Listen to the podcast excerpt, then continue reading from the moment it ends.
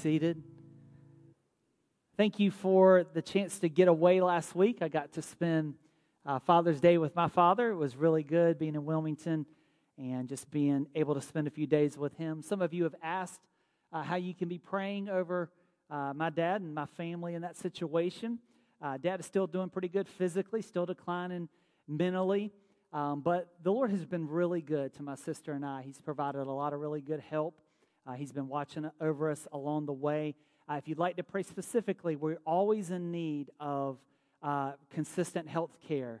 Uh, we're doing pretty good with the, the ladies that we have, uh, but every so often someone ducks out and we have to hire someone else. That can be uh, kind of a big deal. And my sister is doing just an excellent job of taking care of all that, but she needs some help with that. So you can pray along those lines. I'd appreciate that.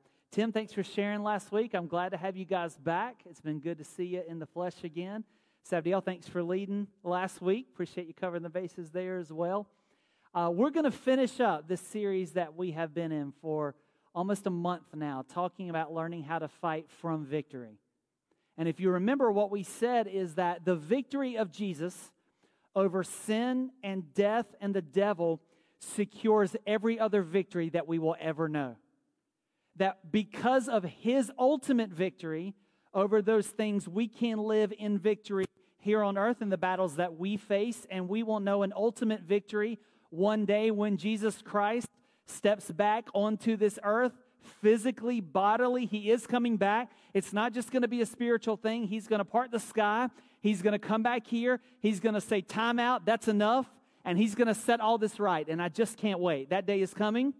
But between this day and that day, we are still cleaning up all of these little spiritual battles that are going on because Christ on the cross won that ultimate victory over sin and death and the devil.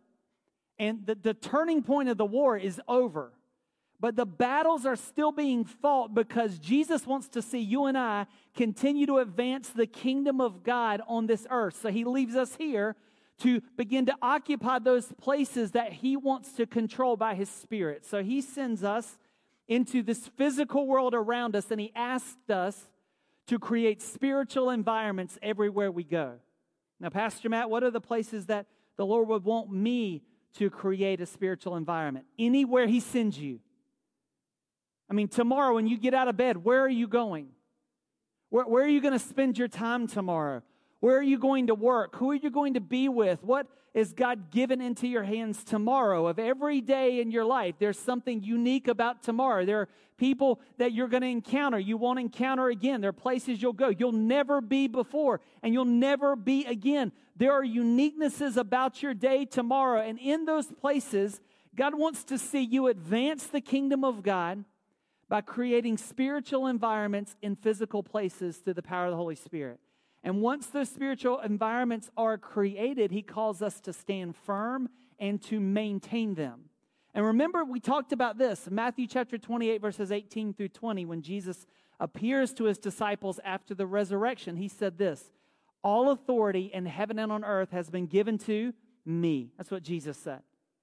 Therefore, go and make disciples of all nations, baptizing them in the name of the Father and the Son, the Holy Spirit, and teaching them to obey everything that I have taught you, and I am with you always to the very end of the age. So Jesus makes this amazing promise that all authority in heaven and earth has been given to Jesus. He gives that to us to advance his kingdom, and that he will be with us everywhere. And we know that's true through the power of the Holy Spirit that resides in our heart. And what we're called to do, because those things are true, is to go into physical places in this world and to reign spiritually for the kingdom of God. That's the call in your life and my life.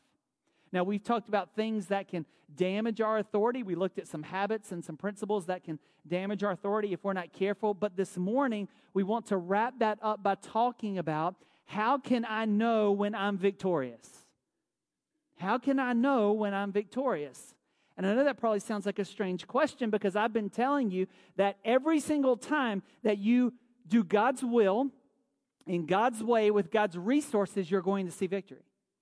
Every single time that you do God's will in God's way with God's resources, you can't face defeat. So, why would I even have to ask whether or not I would be able to understand if I'm walking in victory? Well, here's why Because sometimes the spiritual victories that we encounter manifest themselves in the physical world. We see that all over Scripture. So you see things like David conquering Goliath, right? You see the Israelites marching around Jericho and you see the walls fall. You see Daniel being faithful to the Lord and you see the mouths of lions being closed. Sometimes the spiritual victories that we win manifest themselves into the physical world.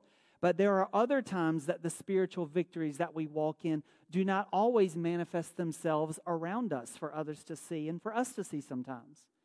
We talked about this at the very beginning.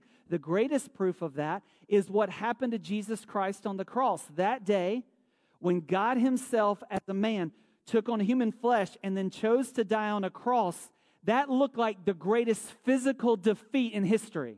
A man that appeared to have been railroaded, right? A man betrayed by his own friends. A man who went to minister to people and then who called for his death, hanging broken and bleeding, beaten within an inch of his life, naked on a cross. There is no greater sign of defeat than that. But that's not what was reality. In the spiritual realm, there was no greater victory, right?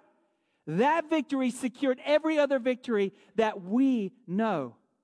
And it will be a matter of time before that victory is expressed in this physical realm. You see, just because I look at our news and I look at our neighborhood and I look at the problems around us and they don't seem to have bent their knee to Jesus Christ, I know this. Ultimately, this is all under His control. And one day, all of this will bend its knee to Jesus, right?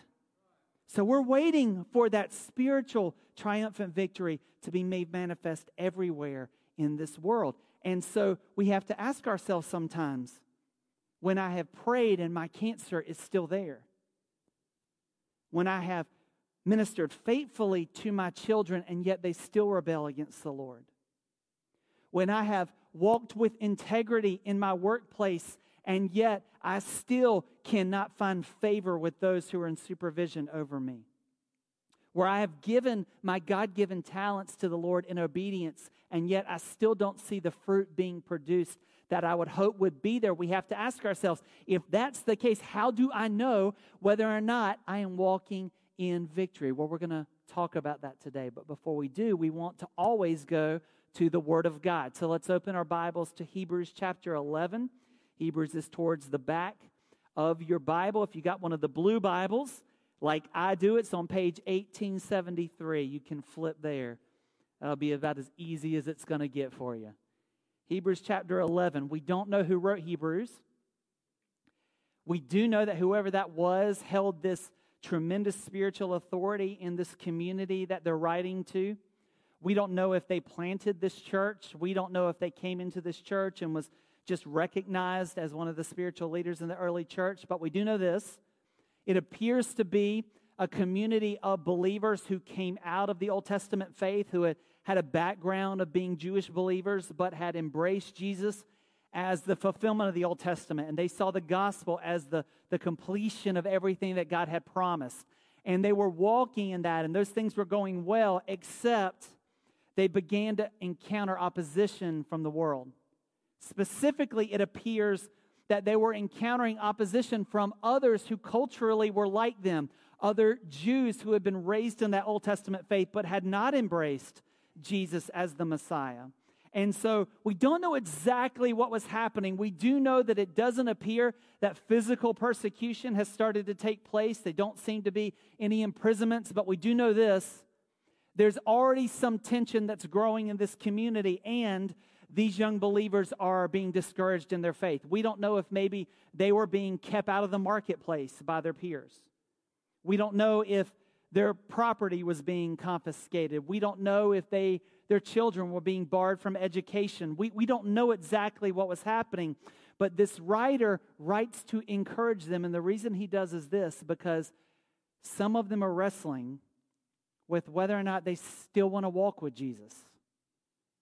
Because in many ways, it would just be easier for them to just go back to being just a, a, regular, everyday, ordinary Jew, and then they could just fit in with their community again and they could start buying the things that they want to buy and, and they wouldn't have to explain to their children all this heaviness that's happening all the time. And the writer of Hebrews is saying, listen, no, you can't go back. No, you can't give up. Uh, this is hard, but, but what we have is worth it. it. It's worth walking out. It's worth waiting for. This may seem like defeat, but, but we're people who are called to victory. We have to wait on God's victory. And so the way he encourages them is to go back to the faithful people of old. And he just walks them through the Old Testament and he tells them story after story of men and women who were faithful to God and who God brought victory through. So I want us to pick up there, and we're going to spend a good bit of time just reading the scripture and letting it pour over us this morning. Hebrews chapter 11. Many uh, scholars call this the Hall of Faith, this great museum of the saints who walked with the Lord and were faithful even unto death. Listen to some of the things that the writer of Hebrews says here. Now, faith is confidence in what we hope for and assurance of what we do not see. And this is what the ancients were commended for. By faith, we understand that the universe was formed at God's command so that what is seen was not made out of what was visible. And by faith, Abel brought God a better offering than Cain did. And by faith, he was commended as righteous when God spoke well of this offering. And by faith, Abel still speaks, even though he is dead. And by faith, Enoch was taken from this life so that he did not experience death. He could not be found because God had taken him away. For before he was taken, he was commended as one who pleased God. And without faith, it's impossible to please God because anyone who comes to him must believe that he exists and that he rewards those who earnestly seek him. By faith, Noah, when warned about things not yet seen, in holy fear built an ark to save his family. And by faith, his faith, and by his faith, he condemned the world and became heir of the righteousness that is in keeping with faith.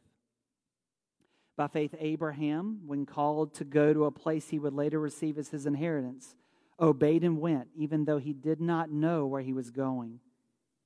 And by faith, he made his home in a promised land like a stranger in a foreign country. He lived in tents, as did Isaac and Jacob, who were heirs with him of the same promise. For he was looking forward to the city whose foundations and architect and builder is God. And by faith, even Sarah, who was past childbearing age, was enabled to bear a child because she considered him faithful who had made the promise. And so from this one man, and he as good as dead, came descendants as numerous as the stars in the sky and as countless as the sand on the seashore. Do you see how these things would have just washed over the ears of a Jewish audience, tracing the history back to Father Abraham, their, their great ancestor who trusted the Lord, walked with faith? Verse 13 all these people were still living by faith when they died, and they did not receive the things promised. I want you to make note of that. That's very important to this entire idea. They did not receive the things promised. They only saw them and welcomed them from a distance, admitting that they were foreigners and strangers on earth. People who say such things show that they are looking for a country of their own. If they had been thinking of the country they had left, they would have had opportunity to return. Instead, they were longing for a better country, a heavenly one. Therefore, God's not ashamed to be called their God, for he has prepared a city for them. By faith, Abraham, when God tested him, offered Isaac as a sacrifice. He who had embraced the promises was about to sacrifice his one and only son, even though God had said to him, It's through Isaac that your offspring will be reckoned. Abraham reasoned that God could even raise the dead. And so, in a manner of speaking, he did receive Isaac back from the dead. By faith, Isaac blessed Jacob and Esau in regard to their future. By faith, Jacob, when he was dying, blessed each of Joseph's sons and worshiped as he leaned on top of his staff. By faith, Joseph, when his end was near, spoke about the exodus of the Israelites from Egypt and gave instructions concerning the burial of his bones. By faith, Moses' parents hid him for three months after he was born because he saw that he was no ordinary child, and they were not afraid of the king's edict. By faith, Moses, When he had grown up, refused to be known as the son of Pharaoh's daughter. He chose to be mistreated along with the people of God rather than to enjoy the fleeting pleasures of sin. He regarded disgrace for the sake of Christ as of greater value than the treasures of Egypt because he was looking ahead to his reward. By faith, he left Egypt, not fearing the king's anger. He persevered because he saw him who is invisible. And by faith, he kept the Passover and the application of blood so that the destroyer of the firstborn would not touch the firstborn of Israel.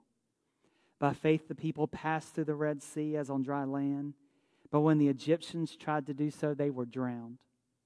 By faith, the walls of Jericho fell, and after the army had marched around them for seven days, by faith, the prostitute Rahab, because she welcomed the spies, was not killed with those who were disobedient and what more shall I say? I do not have time to tell you about Gideon and Barak, Samson and Jephthah, and David and Samuel, and the prophets who through faith conquered kingdoms, administered justice, and gained what was promised, who shut the mouths of lions, quenched the fury of the flame, and escaped the edge of the sword, whose weakness was turned to strength and who became powerful in battle and routed foreign armies. Women received back their dead, raised to life again. And I want to pause right there because if we just go to that point in Hebrews chapter 11, then what we see is victory after victory that's manifest on this earth. Spiritual victories, won in the heavenly realms that were manifested where even the world could see. You could see armies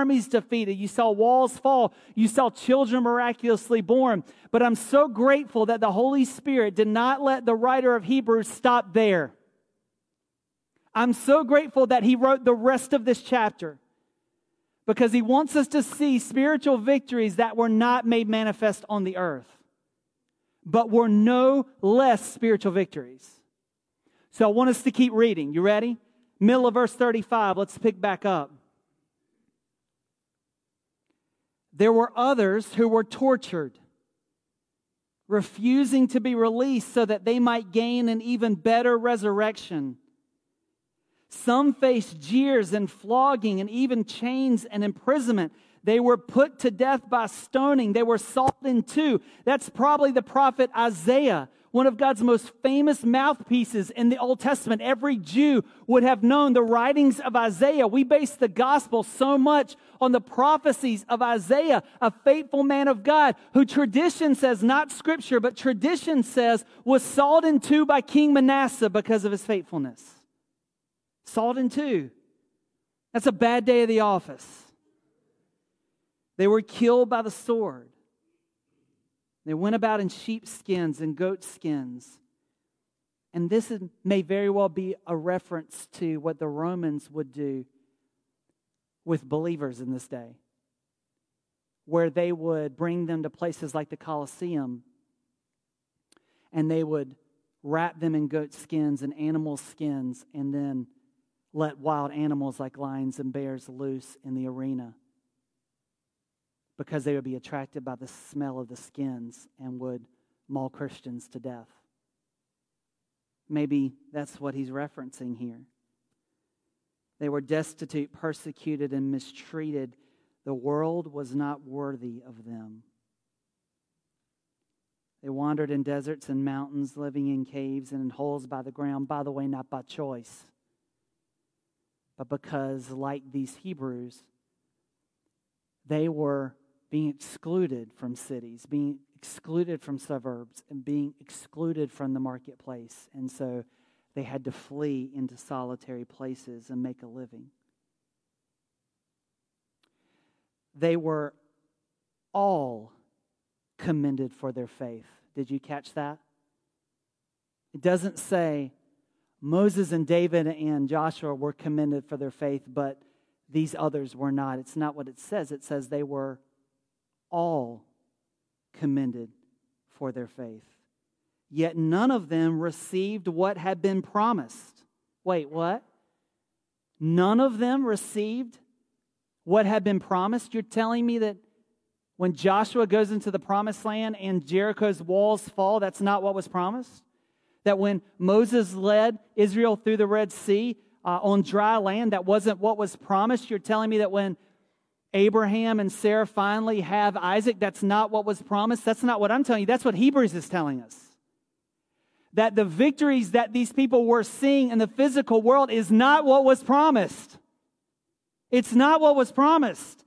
In fact, it says none of them received what had been promised, since God had planned something better for us, so that only together with us would they be made perfect. So, what was promised? What was promised? Not earthly victory, but the salvation of our souls, the deliverance from this world, the day that Christ would overcome all of this.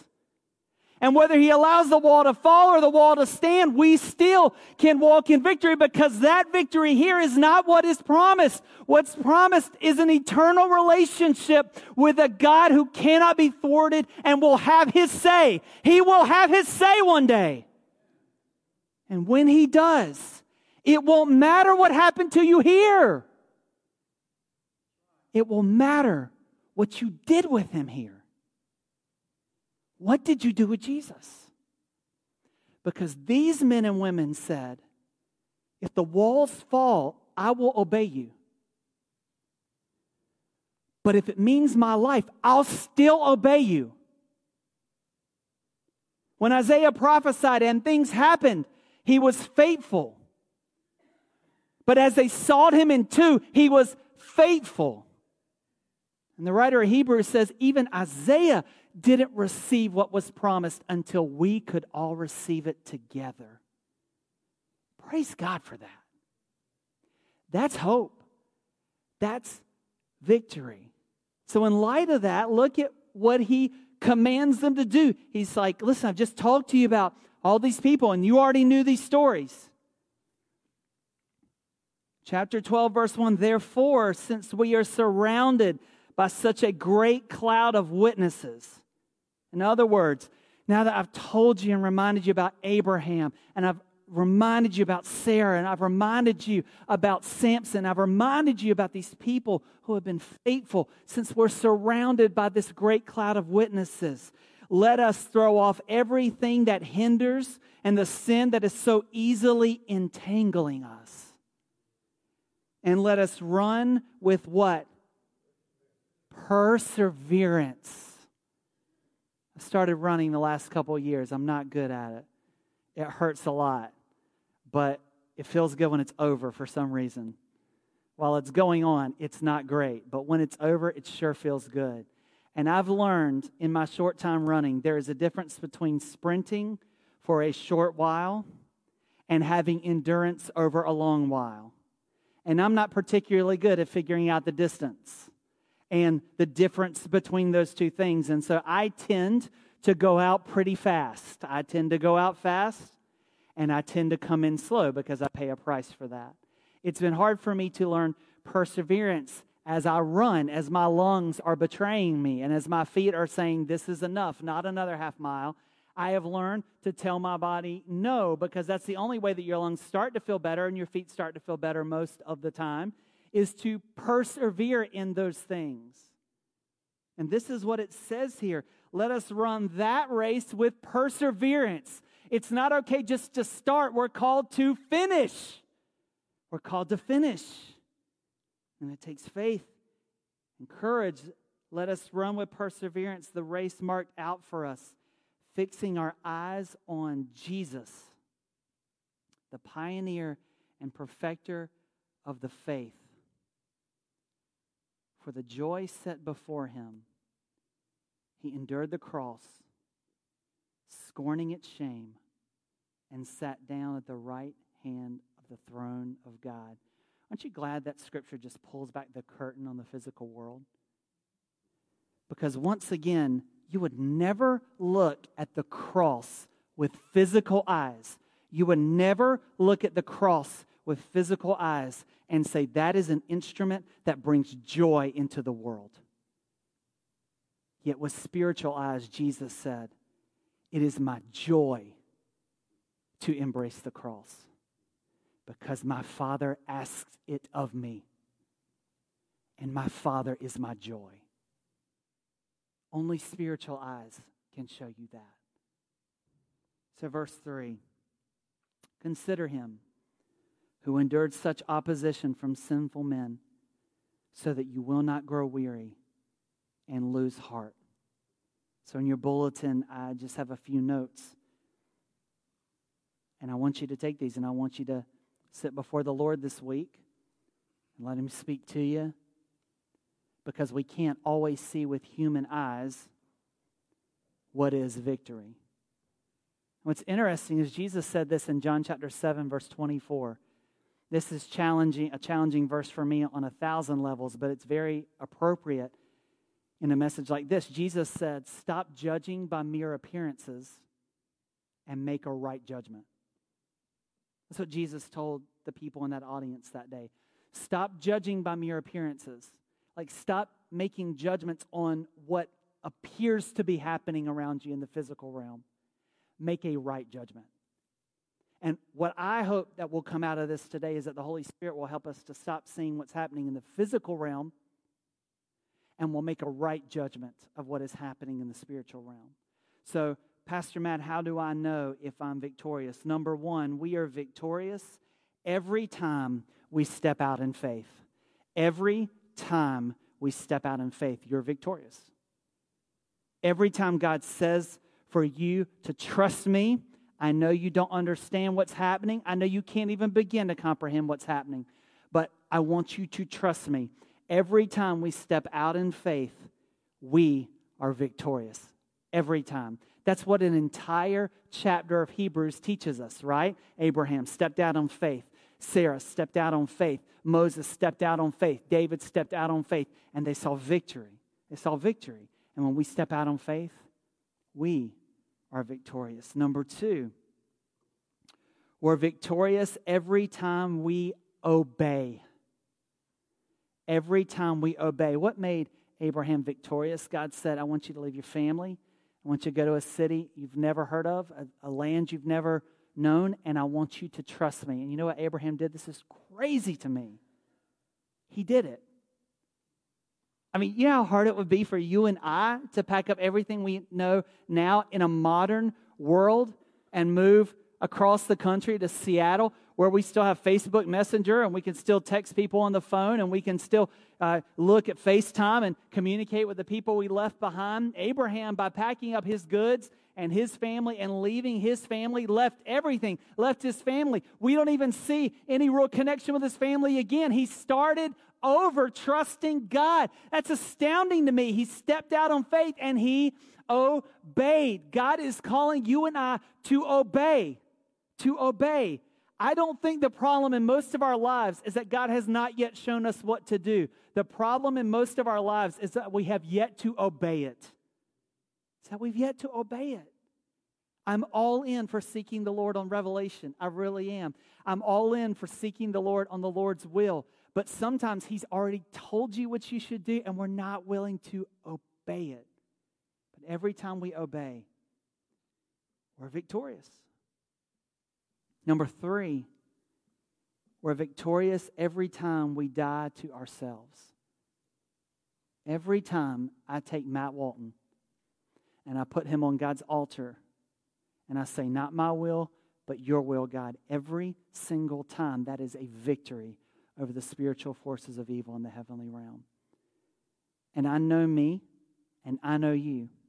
That's a battle that gets fought a hundred times a day. Wouldn't it be nice if we could just die to ourselves at 7:30 in the morning and it just covered the whole day? Wouldn't that be nice? But the problem is, as soon as we stand firm against the enemy that morning, by mid-morning snack, he's come and he's challenged us again. And by the time we stand firm there at 10 o'clock, by lunchtime, our flesh is asking something else of us again.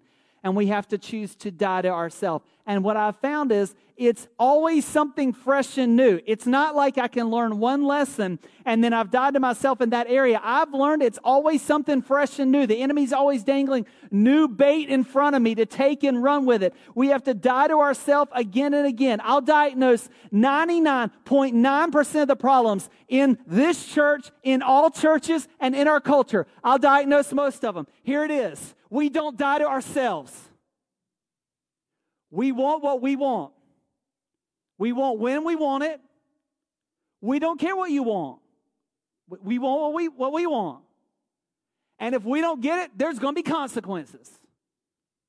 So we, we demand and we manipulate and we coerce to get what we want, and we're so good at it, we don't even realize we're doing it anymore. Like we're so good at maneuvering people to get what we want, we don't even realize how sinful our motives can be sometimes until the Holy Spirit slows us down and says, Matt, Matt, you should have never said that to her. You were taking advantage of her when you said that. You were manipulating her emotionally to get what you want. You need to go apologize. We have to die to ourselves. Nobody likes to die. Nobody likes, we want to live. I mean, life is fun, it's good. We want to live. Except that Jesus said this if you want to be my follower, you have to take up your cross daily and follow me. That's an invitation to die. The cross is an invitation to die. But every single time that we die to ourselves, every moment of every day, you're winning a victory. You're winning a victory. And number four, we are victorious every time our eye is on the victor rather than the victory. Here's my problem I'll stand firm, I'll, I'll be obedient, and I'll actually see the Lord bring victory about in the physical world. I mean, there are times a budget comes through, there's times God delivers us out of a problem, there's times the health issue gets corrected. We'll see that. But I can get so caught up in the victory, I lose sight of the victor. Remember what we talked about the very first week? The very first week, this is what we said. The victory of Jesus over sin and death and the devil enables every other victory we can experience. Without that victory, all we know is defeat. But it's that victory and what that secured for us that enables every other victory. But we can get so caught up in what happens with the victory that we stop looking at the victor. We stop loving him. We stop thinking about what he's thinking about. We stop asking what's on your heart. We just get caught, so caught up in the good things he does for us that we can lose sight of the one who is our good shepherd And what did the writer of Hebrews say? He says, listen, let us fix our eyes on Jesus. That's not, let's glance at Jesus three times a day. What does he say? Let's fix our eyes on Jesus, the author and perfecter for our faith. Consider him who endured such opposition from sinful men. Why? So that you will not grow weary and lose heart. The way to persevere, the way to not grow weary and lose heart is not to count the victories and the defeats. The way to not lose heart is to fix your eyes on the victor. That's the way. So we're going to end today in a way that I think will stretch you, but I think will be very good for us. Uh, we're going to minister to each other as a congregation because I'm willing to bet that there are those of you in here that feel like you have been listening to the Lord and you have been seeking to be faithful and you have been seeking obedience, but in the physical realm around us, a victory has not been manifest yet. And you feel discouraged and you feel worn out. And the enemy has actually been shaking your faith lately. He's been saying to you things like, There's something wrong with you. I mean, why, why can't you just trust God? You're, you're just not good. You're never, you're never going to get this down. And I just want us to dispel those lies of the enemy this morning. And I want us to encourage each other in the midst of what the world would say is defeat, but what spiritually may be your greatest victory ever. So I want to ask you to do something very courageous, and I know it's courageous. But if you're one of those people, I just want to ask you to stand right where you are. If you're one of those people that feels like you've not yet seen the victory you've been hoping for, I want to invite you to stand. Anyone? I figured. This is super hard. This is so super hard.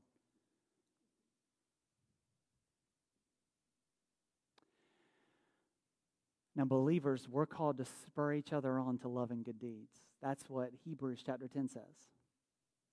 In fact, Hebrews chapter 10, verse 39 says, We are not of those who shrink back and are destroyed, but we are of those who believe and are saved. That's who we are. So I want to invite us to be able to minister to each other right now. So as you see someone around you, I want to challenge you to do another thing that takes a lot of courage. If you're sitting, I want to ask you to gather around some of these folks, and I want to invite you just to pray for them. To pray for them, to lay your hands on them if that's okay with them, if that's okay with them, and to pray for them and ask God to strengthen their faith and ask God to help them be obedient during this time and ask God to help them keep their eyes on Jesus, the author and perfecter of their faith, so that they can walk through an incredibly difficult time. I want to invite you just to gather around any of these folks that are standing. Let's gather. And I just want to encourage you, you don't have to ask for permission.